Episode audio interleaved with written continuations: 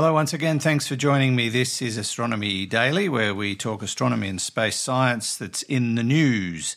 I'm your host, Andrew Dunkley, and I hope you're well. Coming up on today's edition, we're going to look at the edge of our solar system. It's been the subject of a recent study, and it looks like something weird is happening out there.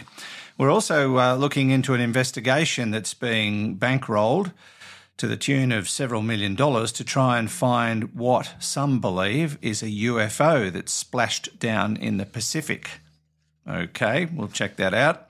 Uh, what of the future of telescopes, uh, those that are on Earth rather than in space? Is there going to be anything we can do with them going forward? Well, the answer is yes, and the way they're going to do it might surprise you.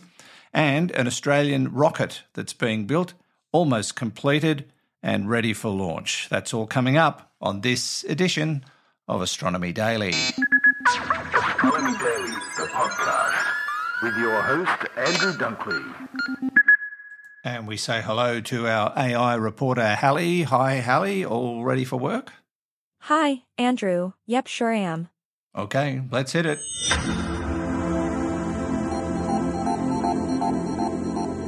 Firstly, some news from NASA. Artemis 1 has made a close approach to the Moon, flying within 130 kilometers above the far side of the lunar surface on November 21st. The Orion capsule blasted off on top of the enormous Space Launch System SLS rocket, the most powerful ever launched, on November 16. After years of delays and several missed launch opportunities this year thwarted by hydrogen leaks, technical issues and, most recently, a hurricane that SLS weathered on the launch pad at Cape Canaveral in Florida, the liftoff went astonishingly smoothly. Orion is expected to enter orbit around the Moon on November 25. Then, after six days in orbit, it has got to come back, a part of the mission that is just as crucial as the launch itself. It is expected to return to Earth on December 11th. Still at NASA, the space agency says a historical review of actions by former Administrator James Webb confirmed its decision to keep the agency's flagship space telescope named after him. NASA released an 89-page report by the agency's chief historian, Brian Odom, reviewing allegations that James Webb, first at the State Department and later at NASA, was directly involved in the firings of employees based on their sexual orientations. Those allegations had led many astronomers to call on NASA to rename the James Webb Space Telescope. The study found no evidence to support those claims. Odom said, in conclusion, to date, no available evidence directly links Webb to any actions or follow-up related to the firing of individuals for their sexual orientation. A research team led by Israeli scientists has found two new giant planets in remote solar systems. The planets are made mostly of gas and are about the size of Jupiter which is 1,300 times bigger than planet Earth. They are located so close to their suns that they can complete an orbit in less than four days. Researchers from Tel Aviv University headed a team that used data from the European Space Agency's Gaia spacecraft to identify the planets Gaia 1b, which is 1,186 light-years from Earth, and Gaia 2b, which is 682 light-years away. Finally, when you think of the leading nations in astronomy, you don't generally think of Bosnia and Herzegovina. It's the only country in Europe that does not have astronomy as an institutionalized science, nor does it have its own observatory. That might soon change thanks to the long-term initiative of Dino Gipa, one of the leading astronomers in BIH and a member of the Astronomical Society Orion from Sarajevo. Brzić Tower, which used to serve as an observatory, was destroyed by the war in the 90s. We want to restore science and personnel and, in cooperation with the University of Sarajevo, we want to establish a Department of Astronomy and Astrophysics, where personnel will be trained to operate the expensive equipment that will be used in the observatory, Gipa explained. And that's the news, Andrew. Sounds like a lot of positive things happening in uh, space science today. Thanks very much, Hallie. We'll catch you at the end. Now, to some other news. Uh, there's much we've learned about our solar system thanks to the journeys of space probes like Voyager 1 and Voyager 2 and they're still giving us data. In fact, there's something new to report, and it doesn't appear to be great news. scientists have noticed a series of changes in our heliopause. That's the border between our solar system and interstellar space. The heliopause is basically the final barrier between our solar system's space and that of the interstellar medium. Now, because of this, changes in the heliopause have always been intriguing to scientists, but new data points to some terrifying changes, their words, not mine, that our current models of the heliopause can't explain. The changes were discovered while looking at data captured by NASA's Interstellar Boundary Explorer, IBEX. Uh, that uh, satellite captured several brightening, energetic, uh, neutral atoms that indicated a, a, lack of symmetry in the heliopause. Uh, now, if you back up a little bit, uh, the findings uh, were reviewed through data from Voyager 1 and Voyager 2, and they found that changes in the heliopause had definitely taken place. The t- scientists also found that the changes in the heliopause in the time between when Voyager 1 and Voyager 2 entered interstellar space was so drastic that they defy the current models that we have regarding our solar system's boundary point.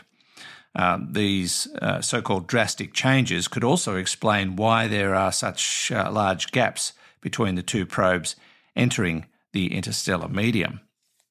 Researchers published a paper on the topic in the journal Nature Astronomy earlier this month. Uh, in it, they call the changes in the heliopause potentially controversial. They also plan to continue studying the boundary of our solar system and will use NASA's Interstellar Mapping and Acceleration probe to try and understand the changes better because they really can't explain them or what their effect might be. Until then, though, scientists will have to rely on spacecraft like the two Voyagers and the current data we have to learn more about interstellar space. Now to a story from the popular press, and I'll leave it to you to judge whether or not it's fact or fantasy. A professor, well known to us from Harvard University, is on a $2.2 million recovery mission to determine if a mysterious meteorite that crashed near Australia almost a decade ago is a UFO. As a part of the expedition, astrophysicist Avi Loeb will search the floor of the southwestern Pacific Ocean for what he believes may be an alien spacecraft. Now, he stated that the material of uh, which it's made is tougher than iron based on the data. So the question is whether it's just a, an unusual rock or perhaps a spacecraft from another civilization. Uh, the unknown object came down in the Pacific Ocean in 2014, about 160 kilometres off the coast of Papua New Guinea, uh, which is just north of Australia. Scientists believe it was travelling at 45 kilometres per second. Earlier this year, the US Space Command confirmed the article came from another star system and was the first interstellar meteor to ever hit Earth. But Professor Loeb, who heads up the Galileo project, which is working to capture a high definition image of a UFO, believes otherwise. Professor Loeb uh, added that he has received full funding for the expedition to scoop the ocean floor and retrieve the object, and that any find would be displayed in the Museum of Modern Art in New York City. Uh, social media was divided over the news and whether extraterrestrial life exists. Uh, as I said at the start, you decide for yourself. The Astronomy Daily Podcast with Andrew Dunkley. Now, what of the future of telescopes? Fred Watson and I touched on this subject recently on Space Nuts when we were asked what kind of future there would be for smaller ground based telescopes. Well, NASA is working the problem, sort of. Uh, the most likely future of Earth based telescopes might be not to keep them on Earth at all, but not launch them into space either. Uh, NASA has a balloon program analysis group, and they're working on future astronomy programs which will use balloons as their main platforms. Now, balloons have been used uh, for over a century to conduct physics experiments and astronomical observations and Earth observing work but uh, they remain relatively unknown to the general public. Balloon astronomy uh, shares many advantages with space telescopes, but at a fraction of the cost. Uh, modern balloon missions serve a wide range of scientific fields. Uh, cosmic ray observations, for example, are a valuable source of data for particle physics experiments. Cosmic ray particles often carry energies far greater than what uh, scientists can achieve in particle accelerators like the Large Hadron Collider. So these missions can collect valuable data by watching for collisions between cosmic rays and air molecules in the upper atmosphere. But balloons often perform more traditional astronomical observations as well. Small telescopes, less than a one metre aperture, are often hoisted above the atmosphere to study exoplanets. They can directly observe protoplanetary dust belts around stars and detect new exoplanets using the transit method.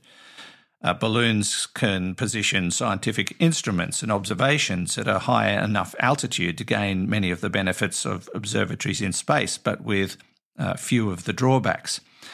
And because these missions are cheap, they can tolerate a much higher level of risk, and balloon missions also have a very high rate of recovery. They can also carry quite heavy payloads, so it seems the future of high altitude balloon astronomy is assured in the years to come. Uh, now, I do have one more thing uh, and this is from the Australian company Gilmour Space. They've almost completed building a rocket and they're planning an Australian launch in April next year. And this will be Australia's first home built orbital spacecraft. Adam Gilmour is co founder of the company and says space is one of the key enablers of society, and it's good for a nation to have access to space capability if it can. And he's putting his money where his mouth is. The Eris rocket, as it's known, will stand at 23 metres and weigh in at approximately 30 tonnes. The power source will be five hybrid engines containing solid and liquid fuel, as well as a liquid oxidizer. Well, we'll uh, certainly be watching with interest and uh, we'll report on how that launch goes if it happens on time in April next year. Very exciting for Australia. And uh, yeah, that sort of dovetails well with the recent establishment of the Australian Space Agency. Uh, we're just about done. Anything more from you, Hallie? Nah. okay, we'll see you later. Bye. Oh, I almost forgot. You can chase up all of these stories and more at astronomydaily.io. And uh, you can also subscribe to the Astronomy Daily newsletter while you're there. Until next time, this has been Andrew Dunkley for Astronomy Daily. Astronomy Daily, the podcast, with your host, Andrew Dunkley.